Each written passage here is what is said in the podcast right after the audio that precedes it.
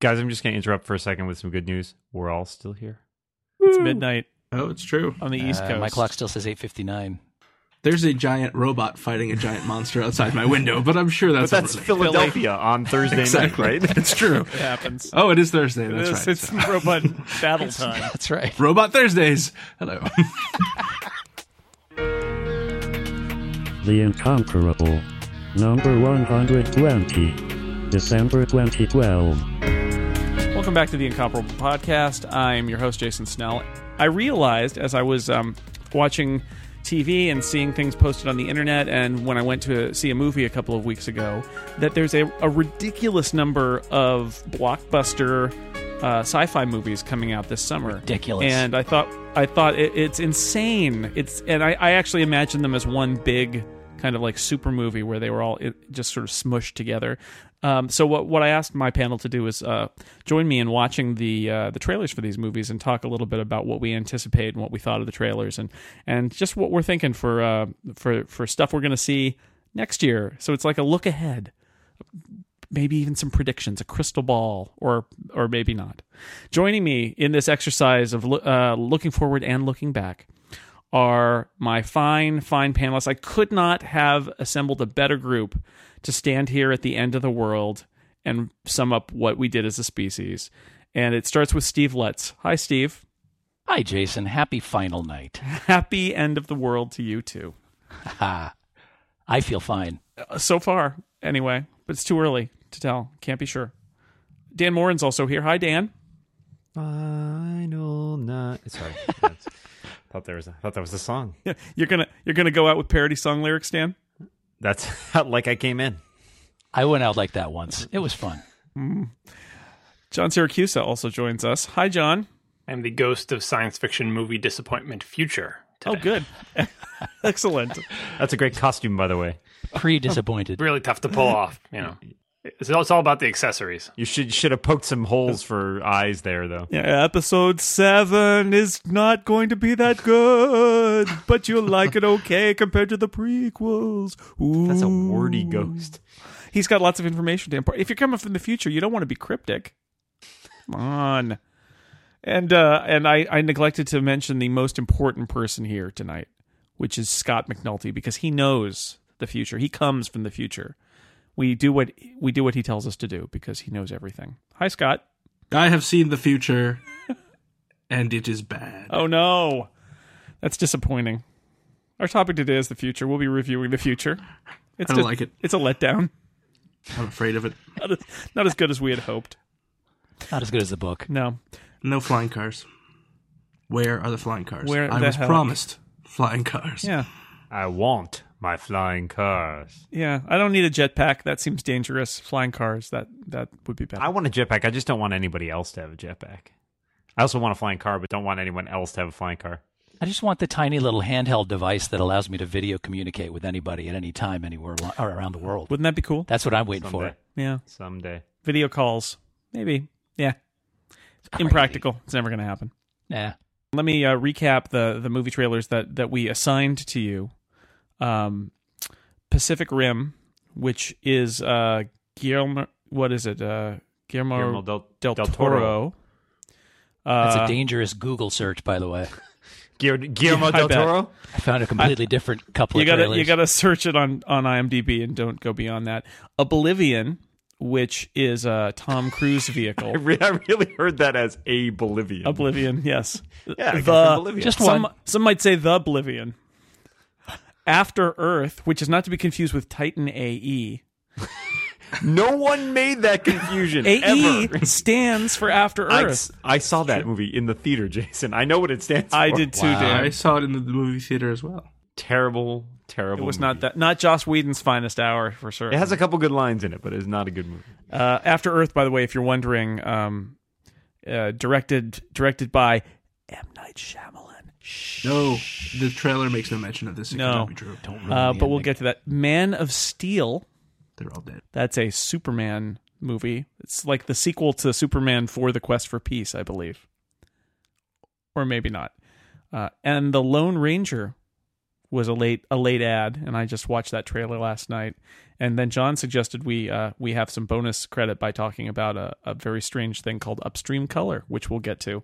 Did you forget one there? What about Oh, Star oh, Trek? Star Trek Into Darkness. Yes. Well, it goes without saying, John. And so I didn't actually even open a tab because I, I don't even need to look up who's in that. I actually know Star that. Trek is understood. Star Trek Into Darkness. Yeah, it goes without saying. That's why Scott is here That's right. is to talk about Star Trek Into Darkness. Uh, where should we start? Should we start with Star Trek then? Since I forgot it. Yes. All right. It all begins with Star Trek. It does. It begins and ends uh, Babylon Five Star Trek, especially. Star Trek finest- Babylon 5. It's the finest of those. My favorite. I wish they'd make that into a, a movie. So, uh, Star Trek Into Darkness, which is uh, what uh, sequel to the Star Trek movie from I think four years ago. It's been a little while now, and it's sa- the same uh, group. It's J.J. Abrams and his rebooted Star Trek cast, and of course, we get to see in this uh, in this trailer uh, Benedict Cumberbatch.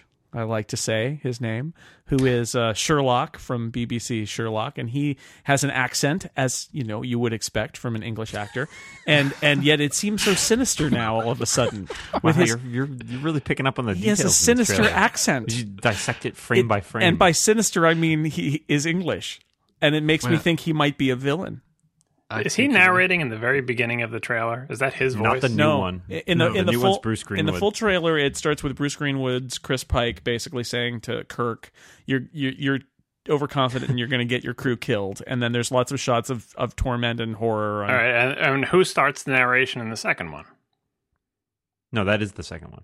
All right, so But who they're- starts they're- the narration in the first one? Oh, it's, It's him in the just first one. Benedict Cumberbatch in the All right, And so it's all- in both trailers, but especially in the first one, I think I swore that it was you know Jean Luc Picard, his voice. To listen to it again and see if you don't see Picard's pointy bald head in in your mind. I mean, eventually it stops sounding like him. Like I wait, that's not always him. see that at least every nine minutes. Incidentally, don't confuse Bruce Greenwood's Chris Pike with Chris Pine's James Kirk, because that could get confusing. Okay, I won't. Yeah, no, I can. I probably mean, not later wrong. on, it doesn't sound like Picard anymore, but in the beginning, it totally sounds like Picard, and it was throwing me off. Uh, I don't think it does. Yeah, I think you're. A line must be drawn here. Not that part. anyway, I like this trailer because when I think Star Trek, I think CGI and lots of brooding. and red plants. Lots of red, plants. and running. I have a couple of issues with uh, Star Trek Into Darkness. I must admit, Lay it on us, Scott. it starts off with the, f- the missing colon in the title. It annoys me that it is Star Trek Into Darkness. Deliberately avoided colon. I know, but I, s- I find it incredibly annoying. It's not. It's not really missing. It's been. It's been removed mysteriously. There's no need for a colon. This is a Star Trek into darkness. Yes. They're trekking into darkness, Scott. The trekking into darkness. Yes. I don't like it. The whole story is about how Benedict Cumberbatch steals punctuation.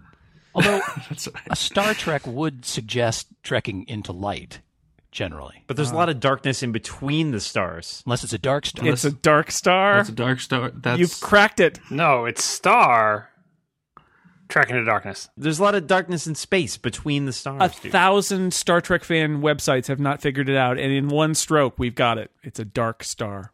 That's right. TrekMovie.com. Benedict Check it out. Cumberbatch is playing a dark star. I feel like the movie title could use parentheses to to uh, better indicate better indicate precedence because we don't know if it's Star Trek into Darkness or Star Trek into Darkness. Well, it you should know, at least have a comma somewhere as well. If it's you know, Star, Trek, into, Into- Darkness. How about an interrobang? oh, that would be good. Star Trek into Bold darkness. choice. Yes. yes. Wow. I still stand by my f- my assertion.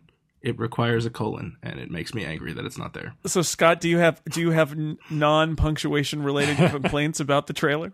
Uh, I take punctuation very seriously. I uh, when I was in college, I was a, a TA for a creative writing class, and I spent like two hours talking to these writers about how uh, punctuation was important. And uh, I think they wanted to kill me at the end of it. But anyway, I also I don't like the fact that uh, the Enterprise apparently uh, is a submarine now. Yes, it is. It was. It's in water. I don't think that was on purpose. It's based on uh, James Bond's car. Well, wasn't it basically submarine battle that was going on in the in the middle of Wrath of Khan? when they're Yes, but it was it was it was they weren't actually in water. But in, in the though. trailer, the Enterprise is like down in the water at one Oh. point. and it comes out. It's that's uh I couldn't don't really like it. keep track of what was happening in the trailer. It was too jump cutty and yeah, Why are they always jumping off of tall things? I mean, they, they did the sort of uh, outer atmosphere insertion because the transporters were conveniently offline in the, in the first reboot movie. Right. And now they're jumping on anything high they see. Let's go jump off of that. Butch and Sundance thing going on. In the future, that's how you get places. it's fun. Yeah, you Yeah, jump. they just jump. It's like, a leap did did you not see the guy jump from the into balloon darkness. like two months ago? It's already started.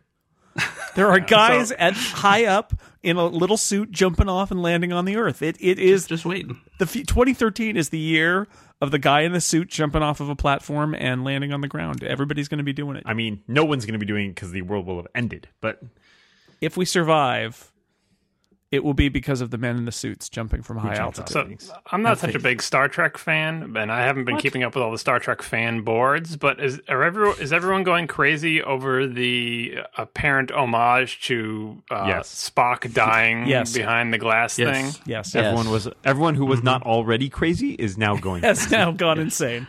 See, Complete- here's the yeah. problem with that is that Wrath of Khan had three seasons of TV episodes and years of nostalgia built up in the interim for for that to actually have some emotional heft. And this has one dumb Abrams movie. No. No, it has Steve, all Steve, of it those has same all of those, television yeah. episodes, plus the original time that they did it in the other movie. And now they're getting, you know, I mean, Yeah. I assume it's a mystery. I as think it's a much. fake. I think it's a fake out. I think Yeah, it's I- a- if it's a we've learned misdirect. anything too. from uh, from J.J. Abrams is that that you know they would they they made sure of exactly what they disclosed in all of these trailers, and they knew that they would be there would be shot by shot analysis, and I'm sure that that shot is an homage to Star Trek Two with the two hands. What we're talking about is it's a like a hand with a blue shirt on one side of a a, a pane of glass and a hand with a black shirt on the other side, and the hands sort of try to touch each other, just like when Spock is dying in Star Trek And Two. the one is He making does the live long Vulcan and prosper symbol. hand. yeah, but He's I don't the- think I think it's a fake out. I think that's not what we're seeing. Guys, I'm I'm not even sure this is actually a Star Trek movie. I mean, and there's no way that they're killing one of the main. They, I wouldn't surprise me if like Chekhov dies or something, but What? I don't. This is actually the second Into Darkness film. Star Trek is uh, It's- sort of the yeah, subtitle right. before the okay. name Wait, of the the- uh, as long as we're talking shot by shot breakdowns, did anybody notice that Chekhov is wearing the wrong color shirt? well, sorry, maybe red's wrong his in quotes. maybe red's his color, but that's why I said So Chekhov, might is die. not- yeah, because he's a red because he's shirt. wearing a red shirt. It's a bad film. sign. Would be. He's Russian. It's a Not Soviet, Steve. And, and the is other uh, he? the other frenzy thing, I'm assuming, is trying to guess who Cumberbatch is. And Yes. the, the Oh, good scuttlebutt there lord. is, Yes. oh, he's he's Khan, and no, he's not Khan, or he's just. I mean, I assume I, again, I assume that's a, re- a misdirect too, because he's not going to be Khan. well, they they give him a name, John Harrison. John Harrison, who is the name of a re- recurring red shirt, which does not seem like it should be an actual thing. No, I, I think there's a, maybe a little bit of a fake out there. I, I wouldn't be surprised if there's a, little very bit? a very clever like continuity twist here, but it's probably not what what what fans expect, right? And Oh man, this would be great if he was the red shirt who got offed every single episode. And now he's back to have vengeance on Kirk because he's like, Yeah. "Why do you keep letting me die?" Yeah. What a strange world we live in now where the movie trailer deliberately lies about the film, Well, I mean, it's a strange world when we spend this much time dissecting. or at what- least misleads. Steve, Steve, Yes. I, Yes. I don't. Movie trailers have always misled the audience, and I, I remember there are lots of movie trailers that show scenes that end up not in the movie.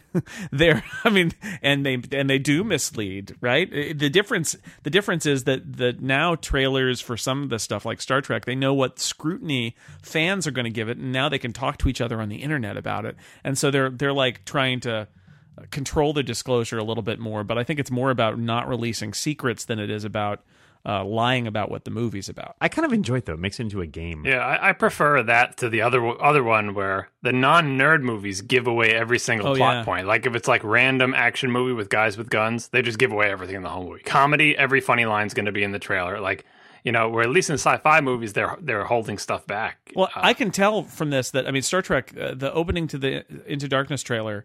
Um, you hear Bruce Greenwood say you're going to get your crew killed, and you see Kirk, you know, running through the jungle with McCoy, and they jump off the cliff, and the Enterprise is underwater, and they're you know Chased the by Pinkerton there's agents. coffins and flags. Right. Well, so the coffins, if you look, if if you were the kind of person who would pause the QuickTime movie and carefully analyze it scene by scene, None of us would do that. you might notice that the coffins are like cryo chambers. They're like there's ice in the in the window. Besides which, who would build a window in a coffin so you could look out while we bury you? Right. Hmm. so you can see, scenery. so you can show who's in it before Right. you shoot it out of your spaceship into So space. you Well, can that's see true. the face of God when you go into the middle of the galaxy. so so it's you know but but in the if you're not the kind of person who freeze frames it it just it's suggesting because they there's a missing man formation kind of flyover and there's a folding of a flag and then they show those tubes and it's like you got lots of people killed and uh, you know i'm pretty sure that's not what that shot actually is used as in the movie but it serves a different purpose in the trailer to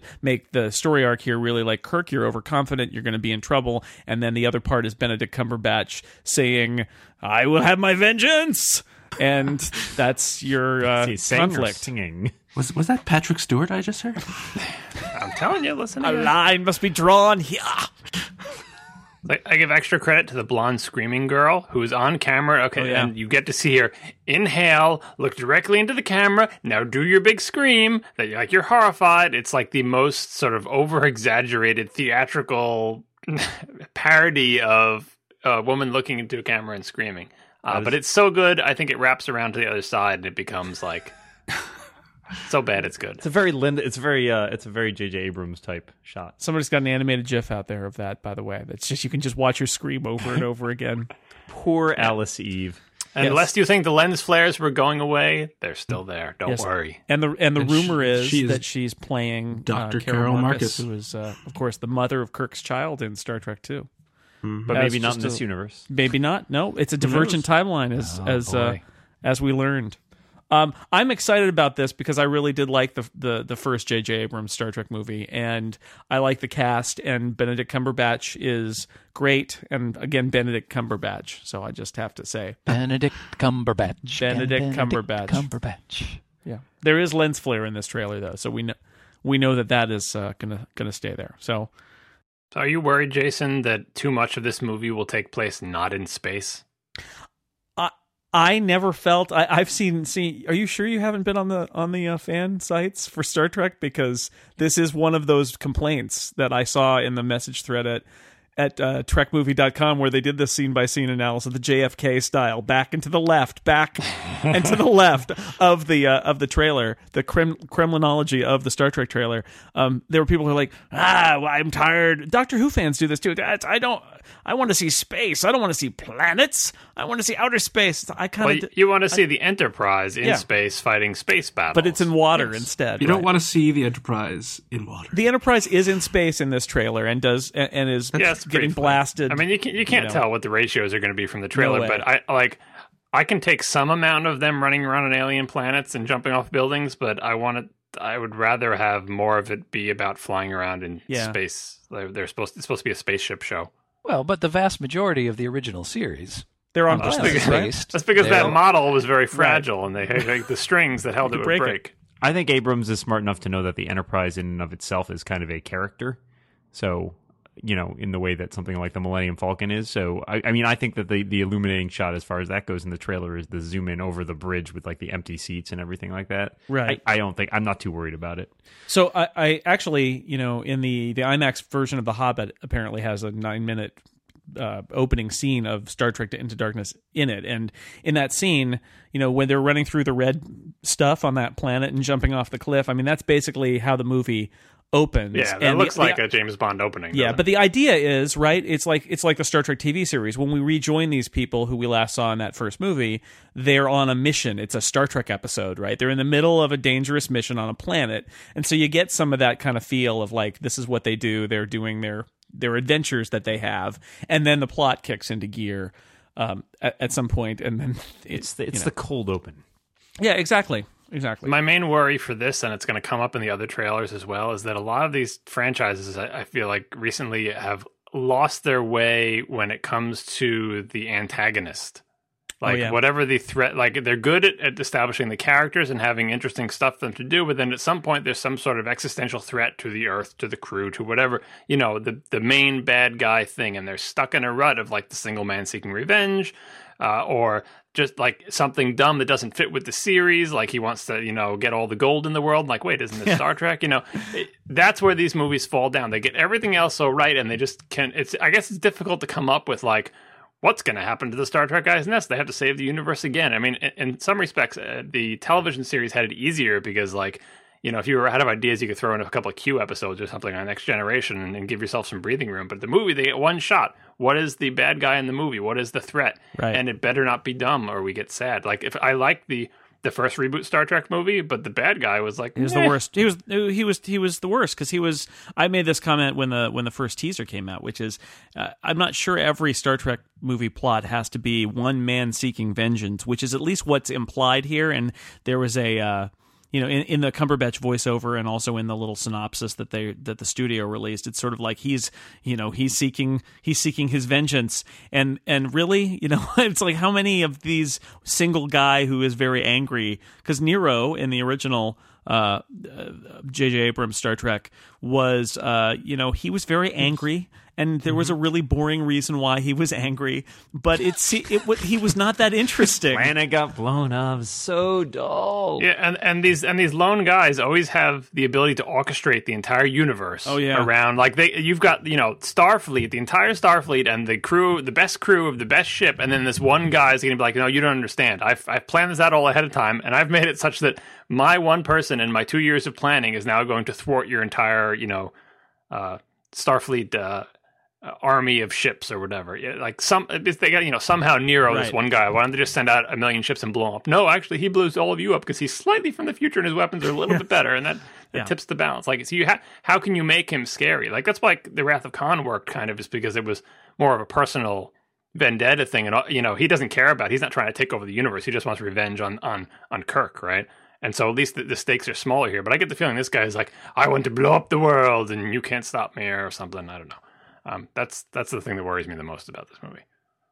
As much as I love uh, Smog and Sherlock, Well, I mean, I, I don't know. I think I think I mean there is. I think obviously there's the vengeance aspect of it. It does seem to me like they are trying to make it a little more personal based on based on the little I've read from the synopses and stuff like that. Which which makes sense because I think if you follow sort of what J.J. Abrams did with the first Star Trek movie, it was very much a more personal show in or, or a more personal story in the way that a lot of the classic episodes are much more cerebral and sort of like sci- you know science fiction from that age where it's like here's an interesting like moral societal question that we're going to delve into um, but i think you know jj abrams is clearly i think he was influenced a lot by things like star wars which are you know have a more personal arc to a lot of their stories i think and you know the star trek movies i think go more in that direction as well they tend to be much more about the characters and about personal stories for those characters uh, or about space probes showing up and really being like what up earth we're gonna screw you up Yeah, what what about uh, what has Chris Pine's Kirk done to to justify vengeance by this? point? I mean, uh, Spock, fine, Spock was you know had a whole seven, eight movies, whatever of stuff, and then you go back in time for the young one.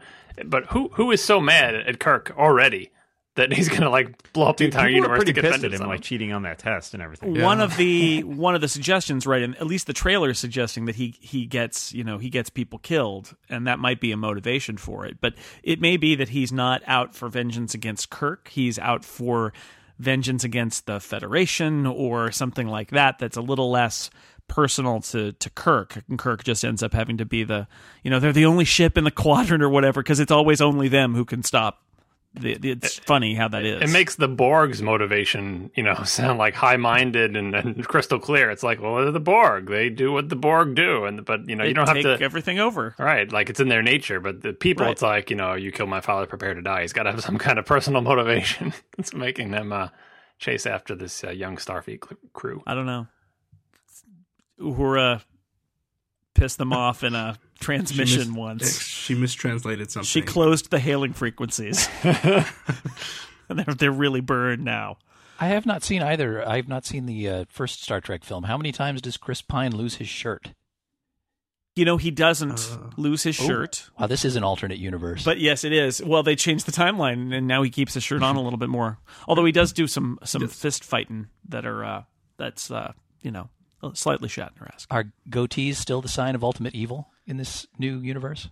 To be, de- I I think that's a spoiler. I think that's to be determined. Yeah, we, we're not sure yet. We don't know. You should watch the uh, the reboot of Star Trek. It's uh, it's fun. It's fun. That's I think that's Yeah, it's a, yeah, it's a good movie. it's fun. You know what? That's exactly the thing that they said in the trailers for Star Trek the movie.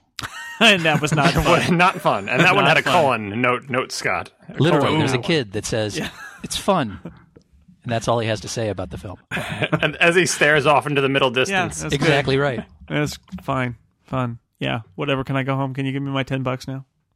It's fun. There were lights and stuff. No, it's, good. fun. It's it's it's they did a good job. It it, it um was really nice to see because uh I want to do an, a whole episode about that maybe as we get closer to the uh, colon being inserted into into darkness so that we can Whoa. yeah, I know. Colon insertion. So one of the one of the nice things about the the JJ Abrams reboot is that, you know, we hadn't seen these characters in their prime since you know, since before we Ever. were all born, right? It was since the 60s. Since before America was in its prime. They were already pretty doughy and paunchy by the time we encountered them in TOS. Yeah, and and then the movie series was all about them getting old. I mean, it was really like those were the themes was them getting old. So to see um and uh, you know in in uh, recent incomparable I complained about how superhero movies are always about origin stories. Um what was fun about Star Trek is that it was an origin story we actually hadn't seen before. We you know we'd never seen the young crew of the Enterprise meeting for the first time, and uh, it kind of really I mean w- it worked for me. It really reinvigorated it. Even though yeah, Eric Bana is kind of boring as the villain whose motivation is uh, at one, at the same time obscure and also kind of ridiculously simple. You blew up my planet. Now I will kill everybody. Okay Grr. whatever. I have a ship. I have a mining ship that also has lots of weapons because in the future mining is really dangerous, and you need super weapons in order to mine things. You want to get things out of the ground, Jason. It's best to do so from space. Well, if the miners from the Alien films had had super weapons, things would have gone differently. Yeah, So maybe there's something to that. Nero Mining Company. Are we sure this movie isn't actually an Alien prequel? Could hardly be worse than the other Alien prequel. Damon Liv- Lindelof did uh, write the screenplay with uh, the guys who did it last time, so he, you know, the man responsible for Prometheus is partially doing Doing his responsible. best to ruin every cherished franchise. It, it, it's possible. Get him on. Get him on the Star Wars. Uh, any other thoughts about Star Trek before we move on? Uh, looking forward to it. Me too. Me too. I'll see it. Okay. Under protest. Thank you, Scott. You're welcome. Very well. If I, if I must. I'm contractually obligated to see. Well it. done, all Star Star Trek Treks. Into Darkness. You've Yeah. scored one reluctant viewer. Scott's going to run up to the front of the uh, of the screen and, and, and pencil in some colons when the title comes on. That's right. So, sir, please sit down. Yeah. Don't write on the screen. Uh, let's talk about Man of Steel. Uh, the, the the Superman reboot because the last Superman movie, Superman Returns, was essentially a sequel to Superman Two, um, and it didn't do well enough for them to continue down that path. So they've got um, they've got Zack Snyder, director of Watchmen, a, the much beloved Watchmen. Nobody didn't like that movie Don't mention that. I liked and it. uh and actually uh yes that's true it was just let's say it's controversial not not widely loved We might all agree on one thing, which is it, it was a uh, it was a great looking movie. yes it was and he makes great trail movies that look great as trailers we also They know should that. do Zack Snyder, director of the opening five minutes of Watchmen. yeah exactly and and produced by Christopher Nolan and, and uh, screenplay uh, David Goyer has a screenplay credit. So there's some interesting people involved with this movie, uh, and it it is a speaking of superheroes with origin stories. There are big parts of this trailer that are. Um, you know, young Clark lifts a, a bus out of the river, and his dad, Kevin Costner, s- tells him that if he builds it, no, that's not what he tells him. He tells tells him maybe he shouldn't have saved those kids and he should stay hidden. Um, Yeah. But he goes to you know uh, you know he goes to the the Arctic and he puts on a big red cape. A- As you do. Again with the brooding. I mean, we had Batman Begins, and here we have Superman mopes. Well, I've heard Jason's complain about uh, the origin story thing, and I, I mean, maybe it's because I don't read any comics and don't know anything about this, but that is the maybe the uh, only thing that's interesting to Superman to me about Superman is not so much the origin stories of how does he become Superman, but the origin of how does he decide, uh, growing up as a kid with superpowers, to what he's going to do with his life. Because once he makes that decision, then you're back into the point where you have to say, all right, what can we do? Do we have to involve Kryp- uh, kryptonite? I guess we have to throw Lex Luthor at him, or like you have to throw something at Superman as the antagonist. And it's, it's you can't do that for. I don't Oh, even man. think you can make one good movie out of that. John, you would really love the ten seasons of Smallville. Then those are just made for you. Well, because I don't, I don't like that. I don't like saying, okay, we've got Superman and he's he's way overpowered, and we have to put something in there to, for there to be peril. So, like, we can have his romantic relationship be in peril. We can have the Earth be in peril. I'd much rather see him figuring out, like, and you can only do this once. So, I hope this is a good movie. I'd much, much rather see him growing up and figuring out. Uh, I have these superpowers. What does that mean for me as a person? What do, what do I do with my life? Do I hide them? Do I use them for good? Do I keep out of it? Do I, people hate me? Do people like me? Because the emotional stakes of like his ego as uh, you know uh, not wanting to feel alien and not wanting people to dislike him but also thinking he has a responsibility to help people and all the events along the way where he makes good or bad decisions about using his powers or not using them that's like the only thing that's interesting about superman for me so i th- i want to see this movie i love this trailer i think like i said on twitter i think this trailer is way better than this movie's going to be which is making me sad but I really love this trailer. It hit all the right notes for me. It just, l- you know, it looks fantastic. All the things I said in this trailer are the things I like about Superman. So, uh, obviously, you feel different. Maybe having read like origin stories a hundred times, and maybe maybe you're recognizing the exact events these are pulled from the comic books, and it's killing it for you. Well, but it's not No, killing it for me. Superman's origin is more interesting than most of the heroes' origins, and I have to say, as somebody who's not a huge Superman fan, I think his origin is is in many ways more interesting than once he's just all powerful, right? And that's why Smallville mined a lot out of him learning to deal with his powers because those are interesting Superman stories and. And uh, and, you know, it's a lot less interesting to tell the Batman origin again, which is that his parents died, and then he was really mad for a while, and then he made some props and but stuff. Batman Begins is still the best movie because it got It to is. tell his like how does he decide what to do with this anger? Kind of what this is about, isn't it? His parents, Superman's parents, die in a Yeah. planetary explosion, yes, it's true. and and here he seems kind of mad. He seems more like emo L uh, than He's emo about about what he's he's emo about being the weird kid on the new grows a planet. 'cause beard he never for a knew while. his He parents. He goes, he was he a goes and baby. works on a boat. He's like the longshoreman of steel. I don't know. For Batman has been about about brooding and and uh, darkness for a while now. Superman has always been kind of more light for me. So it's it's weird to see this trying to be squeezed into that that round hole. if he's invulnerable, how can he shave that beard that he grows? He uses lasers. Okay. kryptonite Oh, razors. he uses his own laser vision to shave it Dude, off. didn't you? Did you never? Yeah, did you never watch Lois and Clark? I did actually. he have a little mirror and uses his laser vision to heat vision. So yeah, I, I think we can all agree that Superman is a pretty boring character. Uh, but the the thing about Superman is that he's always sure of himself, which is why I find this trailer so annoying because he's uh, you know he's like, oh god, I'm all powerful. What should I do? Should I? I should. I guess Kevin Costner's right. I should let kids die because that's the right thing to do, right? What, you'd ra- do you want him to be like? Uh, I mean, even in the original Superman movie, he's I, not. I want to see Superman beating people up and flying around, shooting lasers out of his eyes. I, am sure he'll do some of that, but isn't not it be- more? being indestructible. I don't want to see him handcuffed by soldiers. Hello, unless those handcuffs are made of kryptonite. yeah. They are. I, don't you want to see him like? You don't want to just No, see someone I who's don't. all powerful Whatever. fighting people all the time. You want to see him overcome something. Uh, like I mean, think about the Matrix. Uh, You don't see Neo be all powerful until the end of the movie, and if he was just all powerful in the beginning, but Superman is always all powerful. Superman is lame. You have to embrace the lameness because he's all powerful, so he can beat I, up I have anybody. to say, despite the fact that the last movie was not very good, the first ten minutes ten minutes of it are actually pretty great in terms. is that of what both with from a the the airplane? Yeah. I think, think? Yeah, because I like thought- that. Too. I mean, I like that because I think it's a scene of yeah, you're all powerful, but it doesn't mean you can necessarily do Right, just it just- anything. Like he's trying to stop stop a plane from crashing. and It's like turns out that's really hard, even if you can fly and you're really strong. Yeah, but he can fly backwards around the world and uh, change oh, good. Never his has. time back in a couple of days. Terrible. every movie has its. I, I honestly don't have high hopes for this, but a- as long as there's no Margot Kidder internal monologue, I think it's probably my of what's come before. Yeah. No, I think it's. I think there's something promising about it. So you know, one of the funny things is that, uh, and I, I talked about this on the on the Spider Man show with with Dan and Andy. Superhero costumes are ridiculous, right?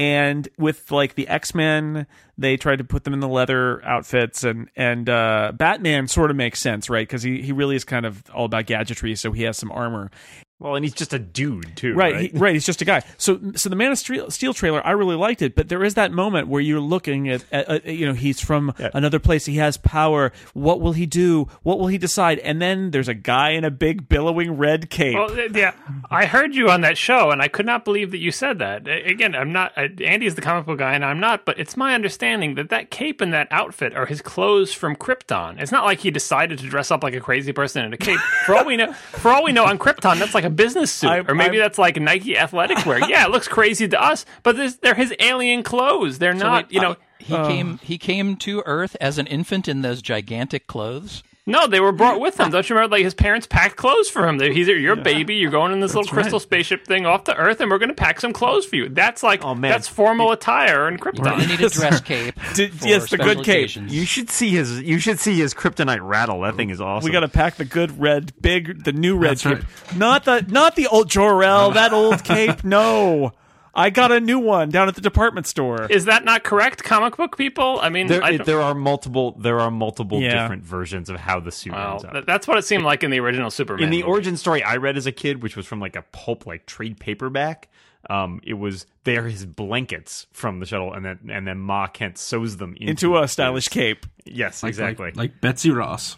Yeah, but but either way, I don't think it's a choice. Like I'm gonna I'm gonna look like a big old clown. Like my I understand the Superman has I'm always not, been. that I'm not those talking are his about the clothes. in story reasoning. I'm just saying that that you've got this uh, attempt to make it a little bit more of a take on his psychology, but in the end, he's Superman. He's going to have a big billowy red cape, and you can't you can't get away from I it. think I think he should. But what a tonal shift that is. well, they had a long talk, I think, before this movie about whether or not he would actually wear a cape. No, he's got to wear. You a can't, you cape. can't have Superman without a Well, cape. no, but I'm just saying. I mean, I, I don't disagree with that, but I think I think they spent a lot of time talking about it because this is sort of the Christopher Nolan influenced take, right? Yeah. Where it's like, oh, it's got to be more realistic. Well, would you really wear a cape? Seems like it gets caught in a lot of things. You know, they, No they capes. spent the 90s putting capes on every single person with a machine gun and sunglasses in every movie. You think you're going to take the cape off? Those capes are awesome looking. Slow motion cape fluttering. I mean, so they're just going to have doves fly out in the I was background. watching the wrong movies in the 90s, apparently.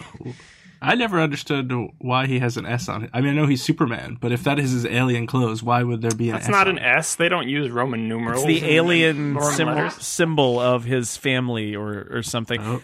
It's it's uh, some alien logo. It- It just happens to look like our Earth S.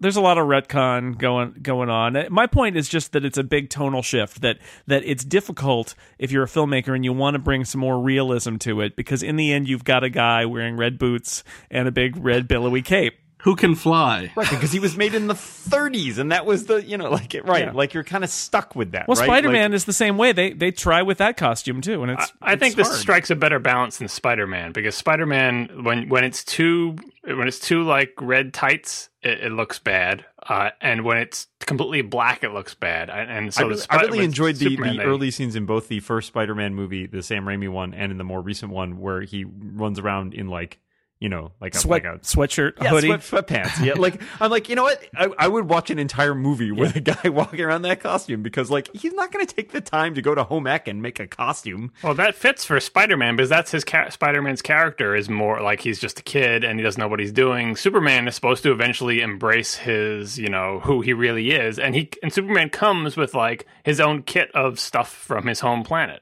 Like he's got the whole whatever Superman that starter kit. He's got a he's- He's got wardrobe. the big whatever that is, his fortress of solitude and his little He's crystal got a- spaceship and stuff. He's got packed a in he's it. got a uh, comb to get that little like little cowlick. Little in there. curl. He's got DVDs of Marlon Brando. I mean, he's got everything in there. yeah. Superman hair gel is the best. Really keeps it in place. Got great hold. That spaceship was really equipped. They didn't send him any food. What were they thinking? Yeah. So anyway, I still think this movie should, could be terrible because notice they don't show you anything about the antagonist, and the antagonist could be really, really dumb. Oh, they do. And They should. I, mean, it's General Zod. Brainiac. it's the Joker again. It's uh, Khan. Khan. Khan. I think he's Khan. I think so too. I think Okay, that's who what if is. it was Superman fighting a dragon? That's all I'm saying. I would watch that too. Anything with dragons. That actually would be a pretty cool reboot if they threw Superman into some sort of a. Like he No, has to it fight would still be dinosaurs. lame. Yeah. he would still be able to defeat dragons and whatnot. Yeah. Yeah, well, you, I mean, Superman, where can you go? You- If, once he's defeated his own self doubt and emotional insecurities, all you've got left is kryptonite. And so, like, everything has to be made of kryptonite. Well, okay, so let's let's drop him into a uh, a post nuclear uh, Holocaust world, or or maybe where where a huge volcano, uh, super volcano has erupted and, And block uh, the sun, generally yes. blocks out the sun for most of uh, yeah. most of the day. Wouldn't he just fly away? Uh, by the way, the the uh, Jor- the uh, um, Jorel DVDs are now Russell Crowe and not uh, Marlon Brando. Russell Crowe is the new Jorel, so that'll be great. Wow. His fathers his fathers are Russell Crowe and Kevin Costner. At least I'll be able to understand what the hell he's saying. I'm I'm packing I'm packing some long johns Yeah, and a cape and a dress cape for special occasions. Oh, and uh, speaking of Jason's show with uh, with Andy, the other quibble I had was with Andy, but he's not on here, but Jason can go in his stead. It- Didn't Andy say on that show that uh, you were talking about what was the disguise and what was the real outfit? And he said that Superman's outfit with the S and the cape, that's his disguise, and Clark Kent is who he really Well, he, is. he's talking about who the, who the real not not the outfit so much as who the, who real, the real person, person is. Right. That's the kill. That's the Kill Bill. Line I know, but too. Kill Bill does the reverse. Kill Bill says Clark Kent is his disguise, and when he's Superman, that's just wearing, again, like I said, wearing his Right. street clothes from Krypton. But Andy said the reverse, and I wanted to know if there was some sort of comic book uh, f- justification for that interpretation. He corrected me. I'm not sure. I'm not sure about Superman. I'm on the fence about it. Batman, very definitely. th- Bruce Wayne is a put on because he's this kind of millionaire jerk, and that's not who because he, really is. he's never like that. Yeah. yeah. No. No. No, I, I I say that the Kill Bill interpretation is correct from my understanding of Superman purely from the movies. That he's acting like Clark Kent. That that Yeah. that's, he's not actually like that, and that he lets that down and shows what he's really like when he puts on When his he's Superman. jammies from Krypton and Yeah. says, "This is actually me, and I'm not actually a bumbling idiot whose Exactly. glasses keep Better sliding than down his all nose." of you. Step aside. Right. But there's no definitive. I mean, Smallville is right. Is the reverse right? Smallville is the story of the of the guy.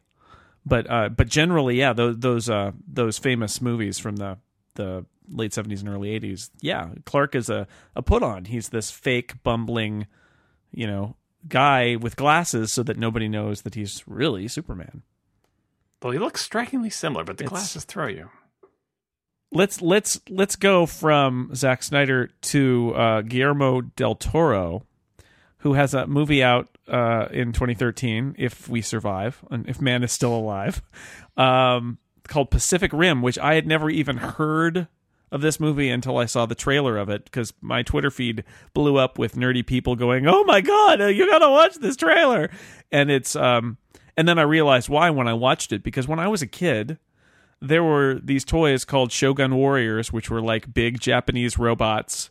And then you know you had your Godzilla toys, and they were actually sold as a toy set, I think. In fact, and in watching the Pacific Rim trailer, I said to myself, "This is a movie from somebody who had the exact same toys I did when I was a kid, because it's a movie where big robots battle against giant uh, sea lizards from space." It finally answers the question that all of us, you know, my friends and I all had when we were in high school watching a bunch of anime, which is how come no one's made a good move like live action movie with giant robots? Well, this this is why they've never never made a good movie because it's not possible. I mean, it seems as- unlikely. So negative. So negative. as much as I love all the things in this movie, And I, Guillermo, I watch Guillermo it and I del go, Toro is a good director. I know, I really like him, you know, and I have I have high hopes, but uh, like for first of all, you know, D- Dan, just from watching all that anime, do you think these these mech designs stand up to the best mech designs from anime? Because I don't think oh, they do. God no. Looks kind of like the Master Chief, doesn't it?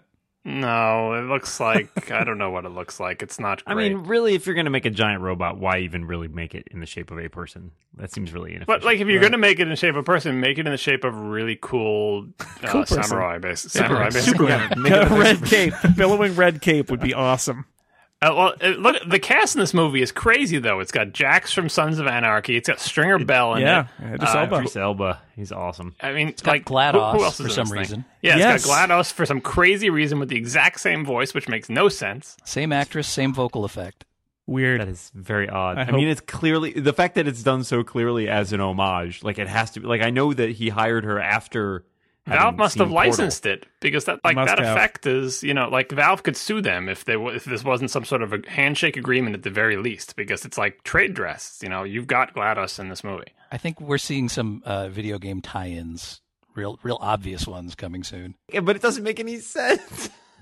But what what has to make sense? It's Shadow of the Colossus versus Voltron. I, why do you need sense? Well, it's not. It's the, it's more like a you know sort of occult demons coming from. They're not they're not space aliens. They're more like interdimensional portal right. hellmouth kind of. But they're they're coming out of a rift in the sea, Godzilla like. I mean, that's pretty much where Godzilla emerged. From. Yeah. Yeah. And the, this the robots are basically Ultraman. I mean, what, They're there's nothing fighting. They're different fighting the Cloverfield monster. But but what's this movie about though? I did I did laugh at the at the narration, the very serious narration at the beginning of this movie, which is you know I think intended ironically, but it's the we the we thought the aliens would come from above, but instead they came from a rift in the sea. Okay, Damn it! We were looking in the wrong direction. Like does that like that makes all the difference if we had planned so thoroughly for we're looking in the wrong place. I, it's bizarre, right? And then and then they cut to the and but fortunately we have guys in uh, giant robot suits who can fight them. just in case. I'm really looking forward to them explaining why it takes two of them. I mean, and yeah, have they learned nothing? It has to be angsty teenage boys. It doesn't work with adults.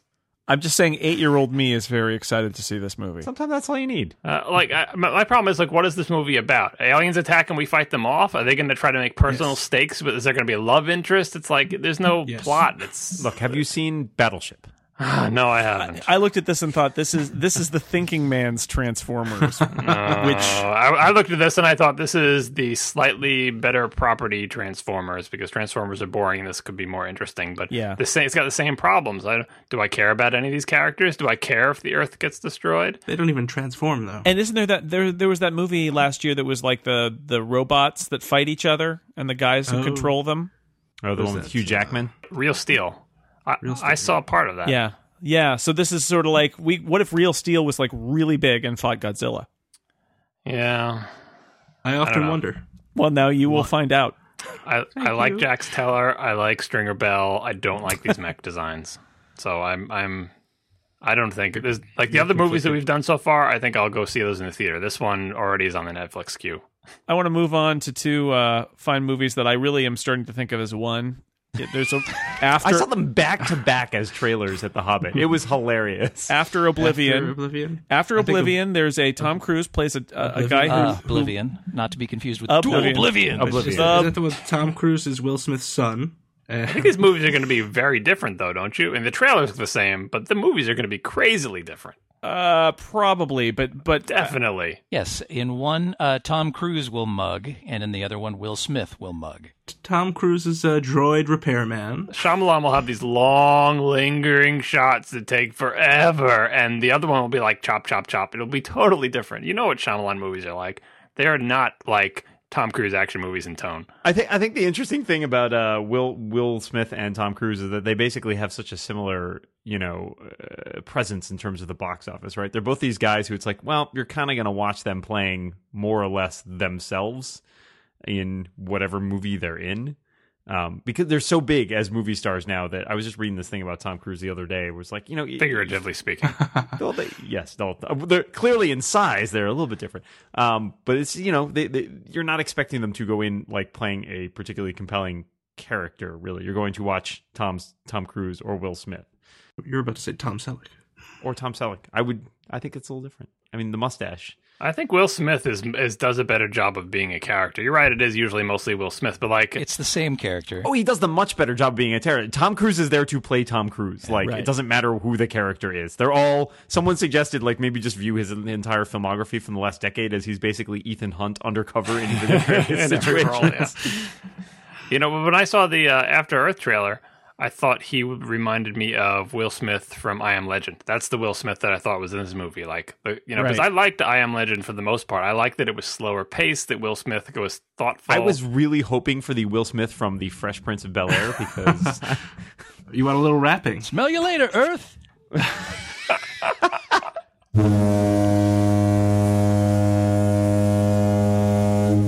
So, but I read I read uh, something about After Earth in that Will Smith is killed very quickly in the movie, and it really focuses on Jaden Smith, which you would never Yeah, guess. that from was the that was I trailer. guessed it from the trailer because that was my Oh, yeah, fear. 'cause I'm like, it's all- this this it's all trailer set up. seems to have a lot of this kid who I don't know anything about, and not so much Will Smith. Well, do you, do, do you like Will Smith? Because it's his son.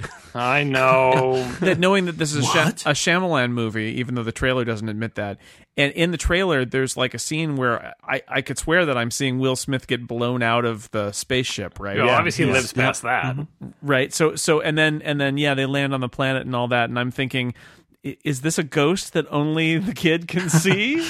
Is he a hologram? hologram. They did that one already, Jason. Which is like, well, Please state the nature of your medical emergency. I gotta say, I'm really interested by the whole aspect of the not promoting the director, and I will say that because I was in a movie theater when they showed what was the terrible thing. He didn't even direct it; it was the one he produced, um, the one that's like in the elevator. Devil. or Oh, something right, like right, that. yeah, Devil yeah, yeah. Inside, Oh, yes. And they, they put up like produced by M Night Shyamalan, And everyone booed, I was yeah. in the theater where everybody booed, and I was like, I have never. I've seen, seen that happen as well. I have never seen that happen to anybody else, like to any other director in the history of me going to movies. Yeah, fool And me I once, find you that know, but fool me amazing. seventeen times, and people start to get cranky. Yeah, like he- which he is keeps interesting because I making- think he's generally a very good director. He's he's made some some flawed movies, but I think I would still take him over a Michael Bay Oh, or God, a yes. Brett Ratner. I mean, like he is a thoughtful director who makes No, but, choices. but Michael Bay has has his core audience of of meatheads who just want to see stuff blow up. Like, but Shyamalan has like this sort of you know people who are uh, more interested in like slow pacing and the craft and suspense. Uh, But then when he did the same the thing people over and booing over are again, Not those people though. Like they're not. They're not like the you know like the. Well, they all like The so Sixth I like Sense, right? Shyamalan's earlier movies better. You know, they're just everybody. no, but they all like The Sixth Sense, and then they said, "Okay, I'm gonna go see another movie. Wow, this is like The Sixth Sense, but not as exciting." And then go see another one. Wow, this is also like The Sixth Sense, but not as good. Like, isn't there? Too, it was too much sameness in every genre he did. He treated that same way, like his slow paced, I deliberate disagree. type thing. I mean, yeah, they, uh, tonally, sure, but I mean, like you could say the same thing about Hitchcock. I mean, Right, but Hitchcock was much much better. Oh, Hitchcock is, Much, no, much is better. oh, Hitchcock is better. There is no question about that. I'm just saying that there are a lot of directors who tend to make the same movie over and over again, or the same tonal type of movie. but his right? his style is very uh, off the beaten pack, uh, off the beaten path. Kind of like like Spielberg makes the same kind of like the way he directs his movies have that same feel to them, but it's like a feel good feel. And Shyamalan's feel is like, listen, I know you might feel like you're getting bored, but stay with me. And if he loses you for a second, you drift out of it. It's like a riskier style, you know. But that, that the, the fact that that got to such a point that it encouraged people to boo, like that is not the reaction you have. Like with your, oh, I'm bored by this movie. You, you don't boo it. Well, he got hemmed in also by the twist thing, where it's like, all right, so the, the first movie had a twist, and you're never going to be retwisted. Like he can't out twist himself, and so like the village had was it a twist or like uh was not not as big a twist as the Sixth Sense, you know, like and Unbreakable. It's like, well, that wasn't barely even a twist because I don't get what's going on here. Like he he got he typecast himself. I don't I, I don't agree with that uh, I characterization of his of his arc because I, I think people hate him because of uh, maybe because of the village, but really because of what happened after that with Lady in the Water, the happening in the last Airbender. Which Oh, were- the happening! I'd forgotten that. That Right. is a Why did terrible you have to movie. remind me? That is a terrible movie. because Signs was a hit. Unbreakable was was disappointing after the Sixth Sense financially, but is his best movie. but Signs was terrible too, though. It's a great. Unbreakable is a great movie. and Signs was a Signs was successful. If he kept making movies like Signs, he would be like Michael Bay because he would be making movies that make lots of money. I really liked Lady in the Water, honestly, and I think I part of that was I saw it way after it Yeah, was like me me too. I the still- hype I was still all haven't over, seen and that. I thought that, that's actually a really good movie. It has its problems. It definitely has some, and you Isn't know, it it's Paul clearly- Giamatti in it? So your expectations had been set extremely low at that point. Well, it's Low and it's bar. because if you looked at if you looked at the the the trailers and the marketing they did for it, it's totally not the movie that they're marketing. Like that's the the thing that's very odd about it, is they're marketing very much as like horror, suspensey, you know, like M Night Shyamalan movie, and it's you know it's a fairy tale. And I think if you look at it from a different perspective, you know, in terms of you know what they're promoting versus what the movie actually is, it's a much better movie than they promoted it. But I think everybody went into it expecting it to be, you know, an M Night Shyamalan movie, and yeah, it has that slow, deliberate pacing and everything like that. But it's not the movie that was advertised. And I, All and I- right, I'll, and I I'll think add his it to my relationship- Netflix queue. All well, right. his relationship with the critics sold and me. everything, and, th- and that's the big flaw in that Yeah. movie, if anything, is that his he clearly felt maligned by the critics and decided to take it out on them in the movie, literally. Yeah, really- And- really bad. And that was a mistake. Yeah. Like, cut that whole subplot, and that movie is actually one of his best movies. But Mm. the, the reason I uh, boo and, and complain about the Shyamalan stuff is because I really, really liked Unbreakable. And uh, that, really uh, good that was movie. such a high. Like, that's like one of the best superhero movies I've ever seen, period. And you know, Sixth Sense was fine, whatever, not my cup of tea. But after Unbreakable, I thought, boy, like uh, you know, Sixth Sense, popular hit, and now like Unbreakable, like wow, he's really like this guy's taking it to another level. And then it was just a series of disappointments following that, and I'm like, come on, man, where is that guy who made Unbreakable? He's But dead I, now. I- so they they M Night Shyamalan lives around Philadelphia, and so he films a lot of things. Uh, that explains here. a lot, actually. It, well, that's true. And so uh, the happening, he was filming the happening in many locations in Philadelphia, and so I was uh, I live in downtown Philadelphia, and uh, there's a park near me called Rittenhouse Square, uh, and unbeknownst to me. Uh, they were filming there. It was one of their locations. And one day I was walking to work, and it was like uh, October I'm guessing how the Uh, story's going to end. or November. So I cut through Rittenhouse Square, and I thought it was odd because it was the fall, and there were a lot of people i- uh Scott standing in Glenning? the square. And uh, no, I, I didn't actually meet anyone uh, who were uh, season not dressed appropriately for the season, and there were people who were having picnics in the morning, and I thought this is odd. Uh, and they were not; none of them were moving, which I also thought was odd. Uh, but I kept walking through, and uh, some guy ran up to me with a clipboard and he said, "Sir, you can't walk through here." And I was like, "What do you mean? Uh, this is how I get to work." And he was like, "Oh, we're filming uh, the happening." And I was We're like, filming a all right. terrible movie, sir. Please You don't want to be in this movie. so that's my story. It's not a very good story, but I had to tell it because uh, Glenn would have gone to lunch with him. I was hoping I was hoping you were going to see you know a whole bunch of people like spontaneously kill themselves. jumping off. and that would have been extremely creepy. That's not that unusual in Philadelphia either. or boo, or just booing M Night Shyamalan. that's true. I did. I didn't know. I didn't know. I didn't even know what the happening was. In Oblivion, uh, Tom Cruise Wally is a meets The Matrix. is a drone repairman. meets meets after Earth. Uh, but but when he uh, when he lands on the Earth, he apparently which is which is there nobody there's nobody on the Earth. It's abandoned, which is why Morgan Freeman is there with a Or is it tribe abandoned? of Oh, People. But he's God. So Morpheus Jr. I like the fact that they had Uh-huh. the trench from uh, what do you call it? From AI. Apparently, in the in the distant future, trenches are big on Earth. well why they're, not they're in. yeah so I you know it's Tom Cruise it's Ethan Hunt in the future fixing drones Fixer Johns. I'm not fond of any film that gives Tom Cruise the opportunity to be alone with the camera for like 30 minutes because he chews through the landscape. That's probably where the trench came from. He probably ripped all that, all that scenery up with his teeth. well, they don't like him. They don't like him to be next to other actors because he's so small. So it's like a forced perspective that's right. Hobbit thing. So they like him to just to be isolated. And then they scaled down all the CG sets to make him look three inches, make him look like he's six feet It's tall. tough doing action scenes on those six inch platforms. yeah yeah this is the director of uh, Tron Legacy Joseph Kaczynski who dir- directed this you know it, it looks it the trailer looks nice but But he's got a great. I mean, Kaczynski has a great eye. I mean, whatever else you say about Tron Legacy, it was a it was a Looked good great, looking- yeah. a really great looking movie and a great aesthetic. And you know, I I think I don't know. I'm willing to give him a shot. I I you know with Tom Cruise. Yeah, he's not a great actor, but you also know it's like it's like going to a foreign city and eating at a Burger King. It's like you know exactly what you're going to get, right? It's not going to be great, but you know, it's predictable. You have to give him some something to run around frantically about. yes That's all you need. I mean, I and I think that's if you know that's the target audience, and I think that's what they're going for. And Morgan Freeman is trying to stre- steal my drones.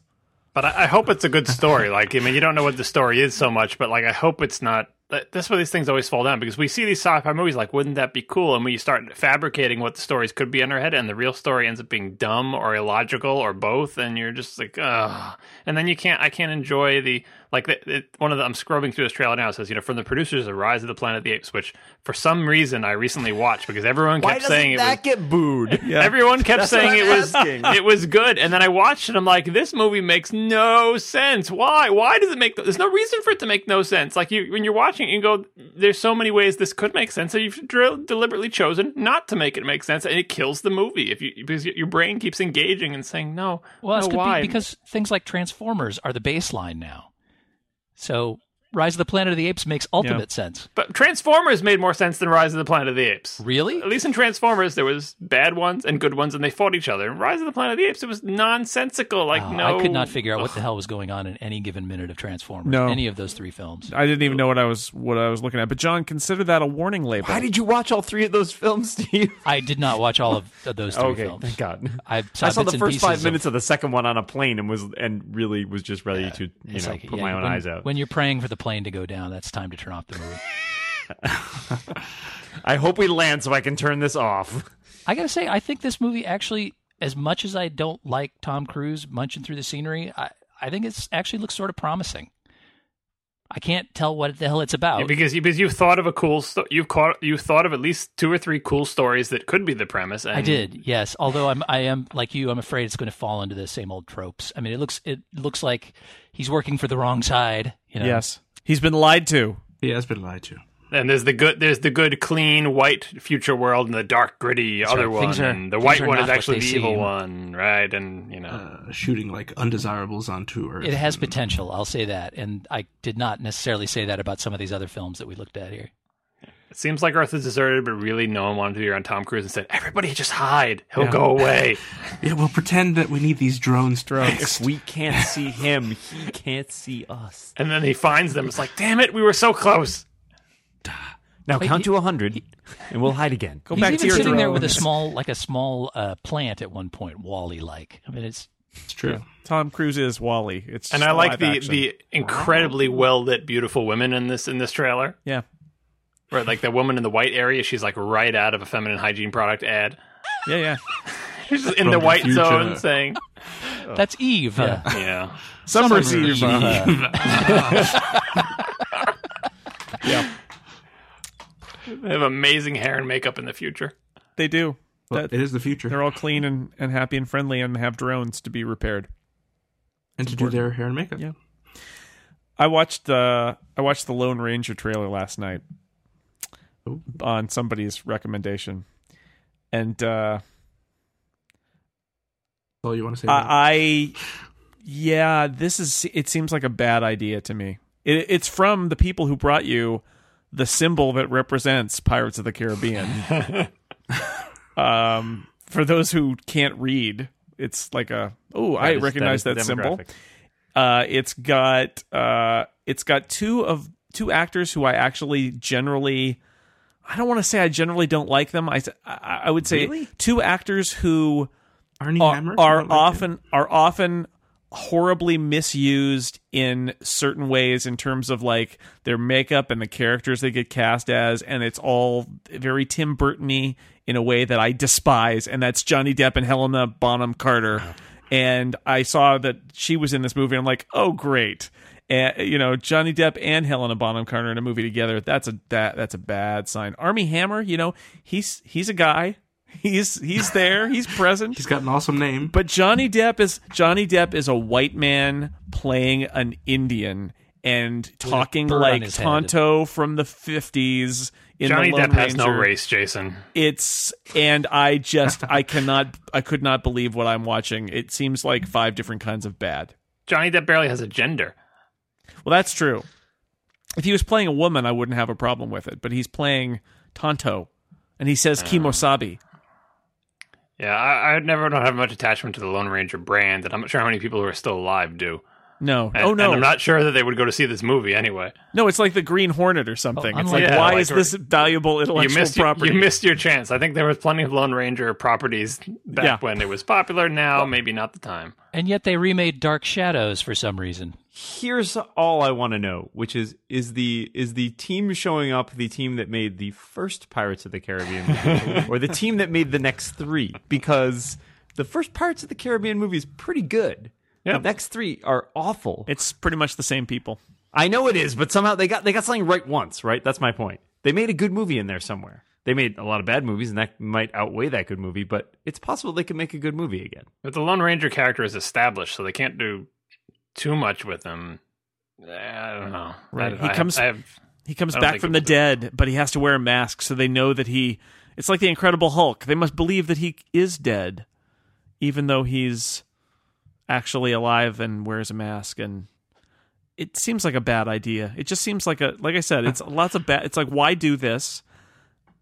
Why do Dark Shadows? I mean, Oh yeah. Well, yes, more questions. speaking Hollywood of, is bereft of ideas and has been for two decades. well, hey, at least Dark Shadows had a built-in audience. Well, you look back at Pirates of the Caribbean 2, or for the original one, for example, and it's, why did they make a movie out of a amusement park ride that's been around for 25 years? I mean, why does Hollywood do anything? they see easy, easy, what they think is easy money, right? We don't have to, we've got this thing. It's got, yeah, y- yeah, you might not know anything about the Lone Ranger, but you probably know who the Lone Ranger is, right? You, I mean, brand recognition. Hi ho, yeah, I mean, silver away. Exactly. And that's all, that's all, that's all they need these Oh, days. it's, it's is they name need a hook to recognition put it on. anyway. Yeah. Johnny Depp is a sinister Indian shaman guy who thought he was resurrects. sinister? Re- he looks kind of sinister. He's I guess I don't know. I didn't. I guess I didn't get a sinister vibe from. I don't know. I like there was a scene with a with a horse with a hat on his head. That was, I, I I thought that was fun. I'm easy. I'm Sold. easy. Wow. I was, so there's a horse with a hat. You're gonna love the Mr. Ed acting movie. like a person. Yeah, I don't why, know. why is Tonto now Rob Zombie? I don't really understand where they're going with that. Because they're trying to be culturally sensitive. If they're gonna do this, they have to know where the pitfalls are, right? That's pretty obvious. Making a Lone Ranger in 2013 is the first pitfall.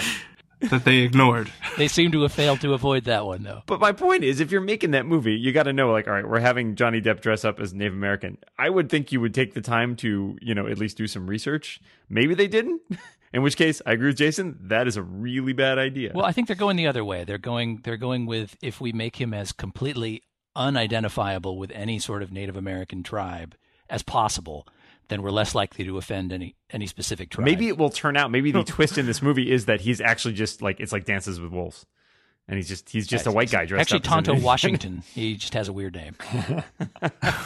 Or they could be going for like the meta, so you know, having it as a critique on the original Tonto, Yeah, that's what Tonto they're doing. because he's, It's like you Tropic That was so Yeah, it's- culturally it's ironic. insensitive, so now they Right. can yeah, exactly. Well, I guess we'll find out. We won't because I'm not seeing it. Several months after it arrives in theaters, we'll find out. I'll, this is one for the Netflix streaming queue. Oh man, wait, all right, I'm putting my money down now. It's going to be a blockbuster hit. That's all I'm saying. Although I did feel the could same be. way about Pirates of the Caribbean when Yeah. it came out, and was I was regretful later that I did not see it in theaters because it seemed like the kind of film that would have gone very well in a theater. it was genuinely a good movie going was. experience. It's Very looking to entertaining. me But- like it's the exception that proves the rule, though. Given the other pirates movies, and given the you know haunted mansion with Eddie Murphy and some other, and the you know yeah, I, I think maybe that was just an outlier. Could be But who wrong. knows? This could be another outlier. Army Hammer, he seems like a perfectly Ar- likable Army Hammer's, dude. you know, I, I was impressed with him at the moment where I realized in the social network that I actually knew that actor because I had seen him on a TV show and he didn't have a twin. Because I Yes. did not realize going into that movie that it was not two guy like Just one guy. You know, yeah, one guy. That is impressive. That's that's some good work there. So I'm I'm willing to give him a shot because I, I think hope they he's paid a- him I think he's a I think he's a guy who's uh who's got a potential to be one of those. You know, I think he's a, he he could be a, a headliner. He could be a star. He could be a Got star. a future. All right. he's got a future ahead of him as long as the uh, world doesn't end. He possibly has two futures ahead of him. I don't know. could Who be. knows? And the the director who directed The Lone Ranger also directed Mouse Hunt, so I think it'll be good. Ooh. Gore Verbinski. hmm Yeah, he's got a great body of work. I wanted to mention at least briefly, um, and j- since John brought it up, Upstream Color. The trailer came out. Uh, this is a weird title for what is probably a, a really weird movie. Um, I find it relevant because it's the director of Primer, which is one of my all-time favorite time travel movies, which he made for ten like ten thousand bucks. Um, Isn't it And- perfect that the trailer for his movie would be just absolutely inscrutable? Like that's just perfect. to me. Of course, it, it you watch it and it you cannot tell anything about what the hell it is uh, and what it's about.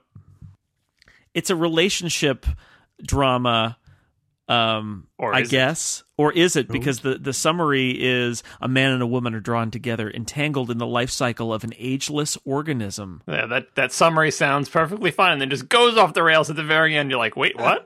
Identity becomes an illusion as they struggle to assemble the loose fragments of wrecked lives. The, it, it is a baffling trailer. there's two of them. There's two. There's two clips. Yeah. yeah. Watch the two clips, and you you get the, you get definitely get the same feel as Primer. Yeah. Or Primer, depending on how you'd like to say it. Yeah, Uh, whatever. I think this movie has a very high chance of being a, a terrible train wreck. I but agree. I, I will watch it anyway. I'm intrigued because Shane Carruth, who he made a movie that I really loved, and That's right. presumably he got a little bit more money for this. It's uh, yeah. you know, maybe twenty thousand. I don't. I don't know. I, He's I- been I think that the three seconds of CG in, in the clip cost more than his other movie. almost certain. Well, I mean, he might have just you know rendered it himself. I mean, if this is anything to go on, but uh, you know that movie uh, Primer was in 2004, so he's been uh, it's been a long time since he had his cult movie before he uh, has gotten another movie made. But he's got it, and it's in at at uh, Sundance, I guess, and you know it's coming out in March. So if the world doesn't end, um, and I feel exactly the same way, John. I, I, I fear that this guy is uh, he, he had the one thing in him and he made it, and a decade later he comes back and it's probably going to be horrendous. But That seems I'm- to be a trend, I'm actually. fascinated. Yeah, isn't it? well, but you get you get the goodwill. Like you make a movie like like Yeah. Primer, you get I'll go to see your next movie. Like Yeah. no matter what. I Right agree. after that, then we have to have a talk. You know, if things don't I go agree. well, but you that you know that's enough goodwill to get me to see whatever he Is he makes gonna is he next. gonna be Shyamalan? Have, have John? Have we talked? Have we talked about that movie much? Because I didn't know that you actually liked Primer, Primer, whatever. Uh, I know. it is. I, I love it. I I saw it back uh, way back when. We should do an episode about that sometime, and then we'll be more confused when we end than when we start because that's a crazy movie. Um, but yeah, Upstream Color. Watch the trailer, and then you'll be like, "What?" And Watch that's- both of the trailers Yeah. because neither one helps. No, Well, that's what I, I watched. The, I haven't seen Primer, so and I didn't even know who this was, so I had no idea what I was going to see. So I watched the first trailer, and I was like, I don't understand what's going No. on. Clear, surely the second trailer will clear it up more. No. Scott, Oh. is there an inscrutable book that we need to read before this comes out so we don't ruin it for ourselves? I understood the Cloud Atlas far more than those trailers. No, you should you should go rent or stream Primer if you can find it. It Yeah. is- you you will like it, Scott. yeah, Just it's you really- have to concentrate. do. Don't, don't look away from the television. don't read a book while you're watching the movie. Don't be afraid to rewind don't a little blink. bit in the beginning when you go, wait, what had just happened there? And good I will movie, add yeah. it to my list of things to watch. All right, um, so that's that's our uh, that's our preview of 2013 in the movies. Th- We'll we'll see some of them. Some of them might actually even be good. I'm kind Probab- of hoping, actually, the Mayans are right after this discussion. Yeah. So if the world does end, we won't need to see these movies. And if it doesn't end, I guess our punishment is that we do get to see them. Anyway, it looks like there'll be some good ones and some bad ones. Um, I'm looking forward to 2013 if it arrives and we all don't die or get exploded by the sun or something like that. Anyway, uh, let's think positive. So I'd like to thank my guests tonight, Dan Morin, John Syracusa, Steve Lutz, Scott McNulty. Thank you all for being here. And thanks to everybody out there for listening to The Incomparable. Happy holidays, and we'll see you next time.